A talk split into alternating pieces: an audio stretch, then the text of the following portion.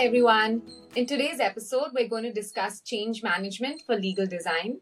We will start by addressing what is legal design, how is it different from design thinking, and why is it important for lawyers. We will also address the difficult task of how we bring about change management to legal teams and help them become more design driven and the change management principles that can help. We have Meera Klemola, legal designer and change management practitioner, to help us better understand these concepts. Welcome, Meera. It's good to have you. Thanks so much, Priyadarshini. I'm really happy to be here. It's a pleasure to have you. So, before we get into the questions, Meera, I thought we'd give the audience a little bit of background about you. So, sure. Meera has uh, qualifications in law, business, and design management and is presently the global learning and development lead at Wärtsilä, a listed tech services company in the marine and energy markets. She co authored a book along with Astrid Kohlmeier called The Legal Design Book Doing Law in the 21st Century, which is one of the first texts in the legal design space. She's also a visiting professor at Bond University, where she teaches the course Fundamentals of Legal Design, a course designed for legal professionals seeking to obtain formal qualifications in legal design.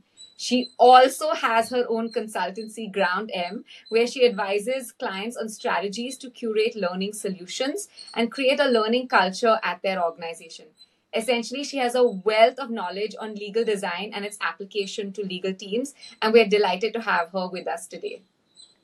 Oh, thank you so much. I'm really excited to talk about some of my favorite topics. Um, and I can also hear that we have some visitors from the birds in the trees outside there, which is lovely.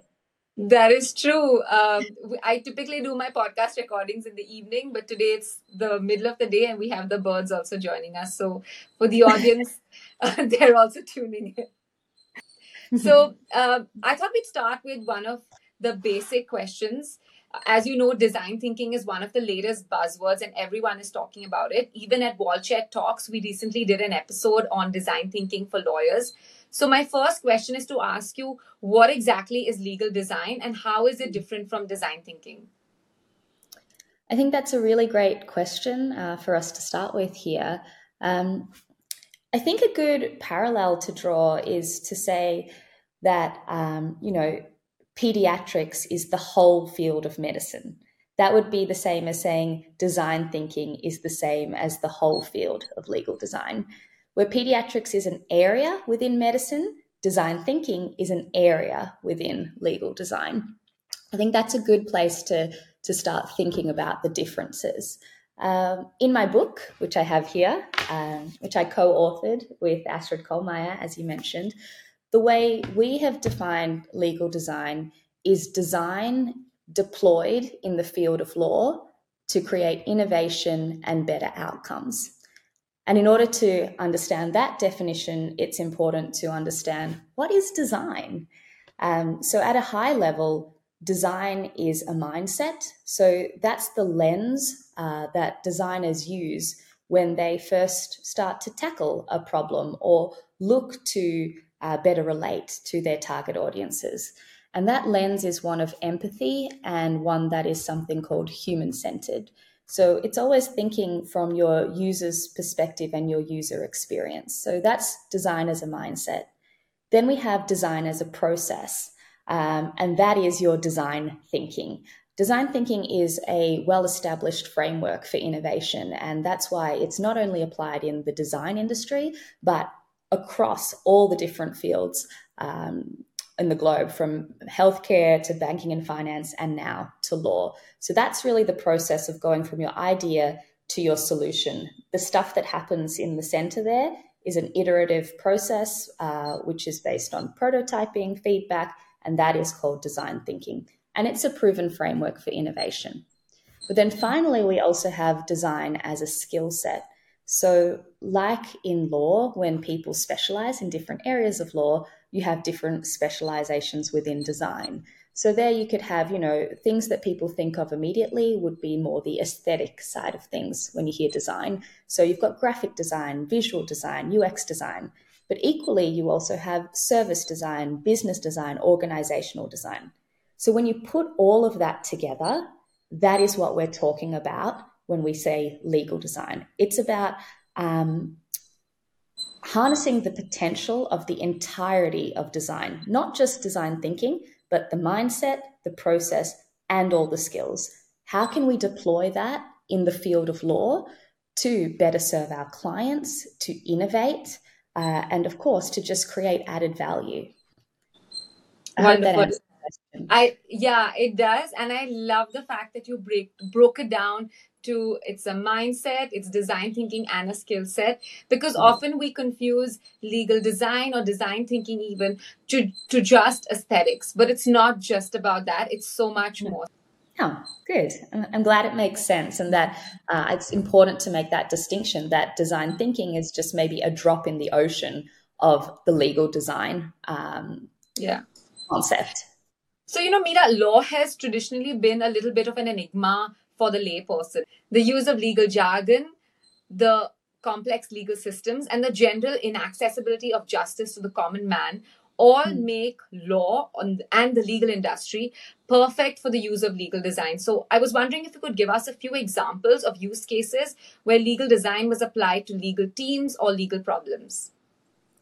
Yeah, absolutely. And I think what's really exciting uh, to see is that in the last four to five years, the implementation of legal design. So, not just talking about legal design, but actually implementing it and seeing results and use cases is just growing exponentially. And that's really exciting. Um, but it also validates uh, that legal design isn't just a fad, but it's very much um, a skill set and to, like contained of tools and methods that the legal industry is really seeing benefits from. Uh, you spoke about access to justice uh, a few case studies around there in different jurisdictions from uh, Australia to America to Brazil uh, is using legal design um, to better design court processes. So, taking that human centered approach, then utilizing design thinking, and finally, um, your skill sets of design. Many different courts have been able to better design the court process for the lay uh, person so that it's not as overwhelming, so that they understand what their obligations are, where they need to be, and what's actually happening in court proceedings. Then we, of course, have um, legal information, and that is where you're going to see the bulk of legal design work initially. So, how do we make contracts more easy to understand? And with that, um, making the negotiation time uh, reduced. So um, I've worked with quite a few different companies there, whether it be large private practice firms or uh, listed energy companies, fashion brands. There, we really do create, use legal design to create different playbooks uh, to help with their no- negotiations, to help their business and marketing teams understand uh, when a takeover is happening, what they can and cannot say, etc. Um, a third area, there are many applications, but I think for the purposes of this discussion, I'll, I'll stick to just three. The third area uh, that we really see legal design coming up in is uh, the development as well as implementation of legal technology. So, there we're seeing uh, innovation teams, legal ops, legal tech teams utilizing this human centered process along with design skills to ensure that one, uh, when you're thinking about legal tech, that it's actually user friendly, it's really serving the target audience, um, and then creating value. So I would say legal tech and legal design are two sides of the same coin. You need to have the design element to ensure that your legal tech is usable and adopted, but you equally need to have the tech element uh, to ensure that you know we can optimize the efficiency of processes using technology. I think that's a good way to think about it. Yeah. Um, and then, so that's on the legal tech creation, but we're equally seeing a lot of particularly in house teams using legal design to test and validate um, and select legal technology. So that's why I think it's also really important for people in the legal tech industry to understand what legal design is so that they can perhaps even integrate it uh, within sales pitches as well as within their implementation process for their customers and clients. And I like how you brought out both sides, where you said from the technology vendor side, it's keeping the user at the center and figuring out what works best for their user. While on yeah. the user side, they can use legal design to identify and select the right vendor for their yeah. internal requirements. Yeah, so, Meera, you also teach the f- fundamentals of legal design, an online course from Bond University, which is designed specifically for busy legal professionals. I was wondering if you could tell us a little bit more about this course and how it better equips legal teams and legal professionals seeking to tackle complex problems and implement legal design in their ways of working. And I particularly wanted to ask this question because you have talked about how legal design is also a skill set. So, how hmm. does this help bringing that skill set to the legal industry? Yeah, absolutely. Um, well, as you mentioned uh, in your very generous introduction, um, I am a learning and development leader and change management professional. So, a bulk of my work is really uh, helping teams, uh, legal industry or otherwise, to identify their skills gaps or then skills of the future. So, where do we need to strengthen knowledge and skills and behaviors to ensure that um, the legal industry or your legal team stays relevant, competitive, and can continue to serve your clients and create value as best as possible. Um, and legal design is one of the areas that is exponentially growing as a necessity. That, along with generative AI.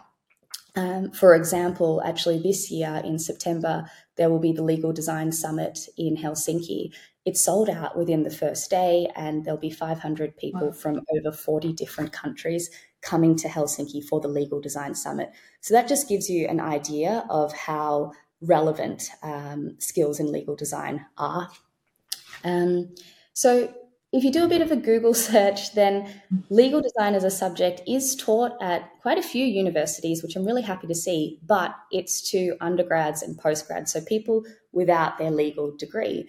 And so many of my clients, uh, as well as legal professionals in the industry, are looking to upskill and strengthen their legal design competencies for themselves, but also for their teams. In saying that, as a legal professional working full time, uh, you are time deprived, right, Priyadarshini? Like time isn't isn't always in on your side. So I'm really happy that um, together with Bond University, we've created a 90 day online course, which is self paced and seamlessly fits into legal professionals' uh, timetable. Um, it really focuses on the fundamental skills of legal design so that you then have enough knowledge, methods, tools, templates. It's the whole kit and caboodle to then yeah. take legal design and build that up within your organization team. And then, of course, strengthen your legal profile.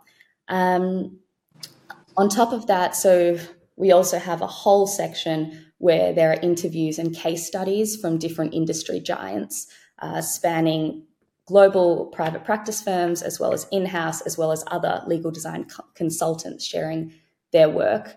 Um, and finally, because a big portion of legal design is learning by doing. Um, I've designed the course so that there's a practical assignment. So you're actually creating and using a tried and tested legal design pitch deck, which I provide, uh, to actually create the pitch for your first legal design project, which we've then had our first cohort actually go and implement um, and pitch in their own organizations. Wonderful. So, anyone in the audience, please make note of that. And it would be a good idea to sign up for the course if you're looking to upskill yourself or your team in legal design. So, we talked about the upskilling bit, and and I know that despite having the skill set, it's not going to be easy to get legal teams to adopt legal design solutions. So, what are some of the effective change management techniques that can be applied to incentivize legal teams to use legal design methodology? Yeah, I think you've hit the nail on the head that the actual kind of adoption of legal design solutions, but it's not just actually legal design solutions. I think when you're introducing any new solution or technology, particularly to the legal industry. There have been many, many research projects around um, lawyers' openness to change and, and new things. And actually, lawyers are the profession that rank the highest in terms of skepticism. uh, whilst that's good because it means you're critically um, assessing different things, new things, it can also be a hindrance when it comes to changing um, more dynamically and perhaps at the pace that is required. Mm. So I couldn't agree with you more, Meera. Um, because this is the second time this has come up on the podcast where lawyers test very high on skepticism. And I think it's mm. exactly because of what you said, because you're trained to highlight the risks, analyze the risks, and, you know, play safe, ensure you're covering all risks. Lawyers tend to uh, not be as comfortable with trying out new things because there is a risk of failure. Absolutely. Um, and as you said, it's just not perhaps uh, what is strengthened in traditional legal training, you know, too. So that is why change management is such an important um, principle in legal change. And so whether that's trying to get teams to adopt legal design or a new piece of legal technology, change management is all about the people side of change, right? You can put in a legal design solution or a new piece of legal technology or a new process but unless it's used and adopted by people, that change isn't successful and you're not getting the return on investment that you should be. So I think your your question asked about some effective change management techniques. Uh, of course, as as you know, change management is a whole field in itself, which I've specialized in. Um, one effective change management technique is to use a recognized change management framework. There are several. Uh, the one that is my preference and that I use with um, my change management projects is the ProSci ADKAR method. So that's looking at uh, building awareness, desire, knowledge, ability, and reinforcement. So that's um, always good to start off with a framework that just gives people structure. But also, if we put ourselves uh, using, you know, legal design, put ourselves in the shoes of lawyers. Lawyers do like structure. We like processes we like um, clear uh, we like clarity right? So i think using a framework is always going to help um, with adoption and use of any solution legal design or other. Another thing that is really important is to gain sponsorship. Um, people look to others who they respect typically also leaders within an organization. So when I'm working with uh, my clients and we are looking at not just creating one legal design solution, but really helping their team to become design driven, we always assign a sponsor. Uh, that will be someone usually in a leadership role, uh, for example, head of innovation, a partner, um, or then someone within the organization who does um, have good credibility and is trusted by others. And they really need to be an active voice and actively supporting the legal design project. Uh, so, sponsorship is another uh, good technique to ensure that your change management and the people actually come along from the uh, current state to your future desired state. Uh, there are many other techniques that, that we can implement.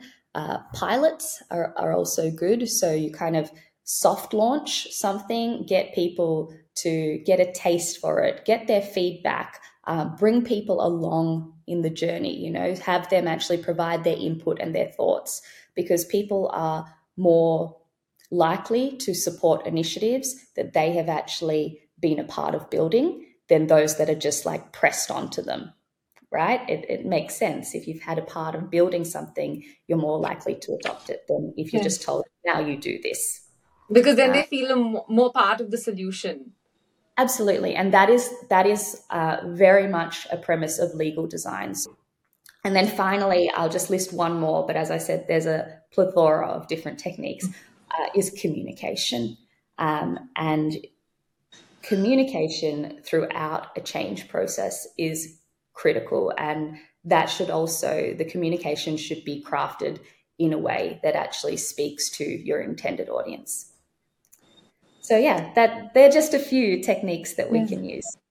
And you know uh, though communication seems like obvious to everyone often it's the one that people make mistakes with the most because they aren't clear they don't communicate at the right time and yeah. they don't communicate effectively um, the changes that are going to happen in the system. And if that's not done properly it can really derail the process. So i love that you emphasize that because uh, people tend to overlook it because they all feel communication is so easy. We can all do it.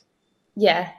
But we can all do it but can all organizations and team do it well? I think that's the difference. And yeah. I think there's from my experience you cannot over communicate during um, a change management process. And if you're communicating only when the solution is already being implemented that communication is far too late um, yeah. so yeah i completely agree communication is is a key technique when it comes to successful change management so the people yeah. side of change so this brings me to my next question um, because we're always saying that it's not about change management at one time, but it's also about creating an environment of continuous learning because everything is changing. And especially because of technology, the change is happening at a much quicker pace.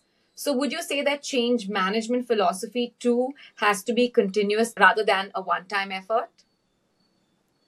Yeah. Um, if we actually think about the fundamentals of legal design course, Priyadarshini, I made a conscious effort to create a whole module on change management um, in legal design because it is such an important aspect of building that competency and becoming design driven. Um, and absolutely, change management, it's not a one time effort, it's not just one communication. Um, it is absolutely continuous. In saying that, though, whilst it's definitely not a one time effort, it is continuous for a certain amount of time. So you need to identify like what constitutes success? What would be considered a successful change? You know, at what critical mass do we say we have enough people who have adopted and use um, legal design? And so, for that period of time, the change management techniques and your change management process is continuous. But once you hit that critical mass, then I think you can start slowing that down because you've then actually realized your change. Does that make sense? Yeah. I guess if you go back to Rogers' um, curve of adoption, it's once you pass the curve and you're heading down, then uh, you could say you've crossed the point of critical mass. Yeah, yeah, absolutely. And I think that's when your change management efforts can start to uh, decrease or, or peter away. Um, yeah. I loved your point around continuous learning. Um, and I think there, one thing that is really good for legal teams to embrace, and I think it also comes from building certain mindsets, is that change is inevitable and change itself will be continuous. Yeah. Yeah how much are change management principles universal for every problem or process? And how much do you need to customize processes for the particular issue at hand? Every, every change management process requires customization because perhaps the, the mass of people that it affects can be different the types of people or the audience can be different. Maybe it's the bulk of your everyday workforce. Maybe it's just leadership, you know, maybe it's two companies coming together and we're needing to sync processes, sync uh, types of working. So, because change management is the people side of change, um, and that is something that's actually really uh, that philosophy is really built into in the ProSci ADKAR method of, of change management and every person's different, every group of people are different. So, of course, customization is needed. At the same time, if I go back to frameworks, that is something that can be consistent. You can implement a certain framework for that you can follow uh, for every change management process. So there's a mix of uh, customization as well as um, consistency. Got it. So, like the principles like ADKAR that you mentioned, those stay the same, but the application of those principles is, of course, unique to the each situation. Absolutely. Yeah. Thank you so much, Meera. This concludes our episode on des- legal design and change management. I think we've all learned a lot, and if particularly for me, I can't wait to try and implement one of these and in my next project. Thank you so much for your time. Thank you so much for having me. It's been a pleasure. Bye bye.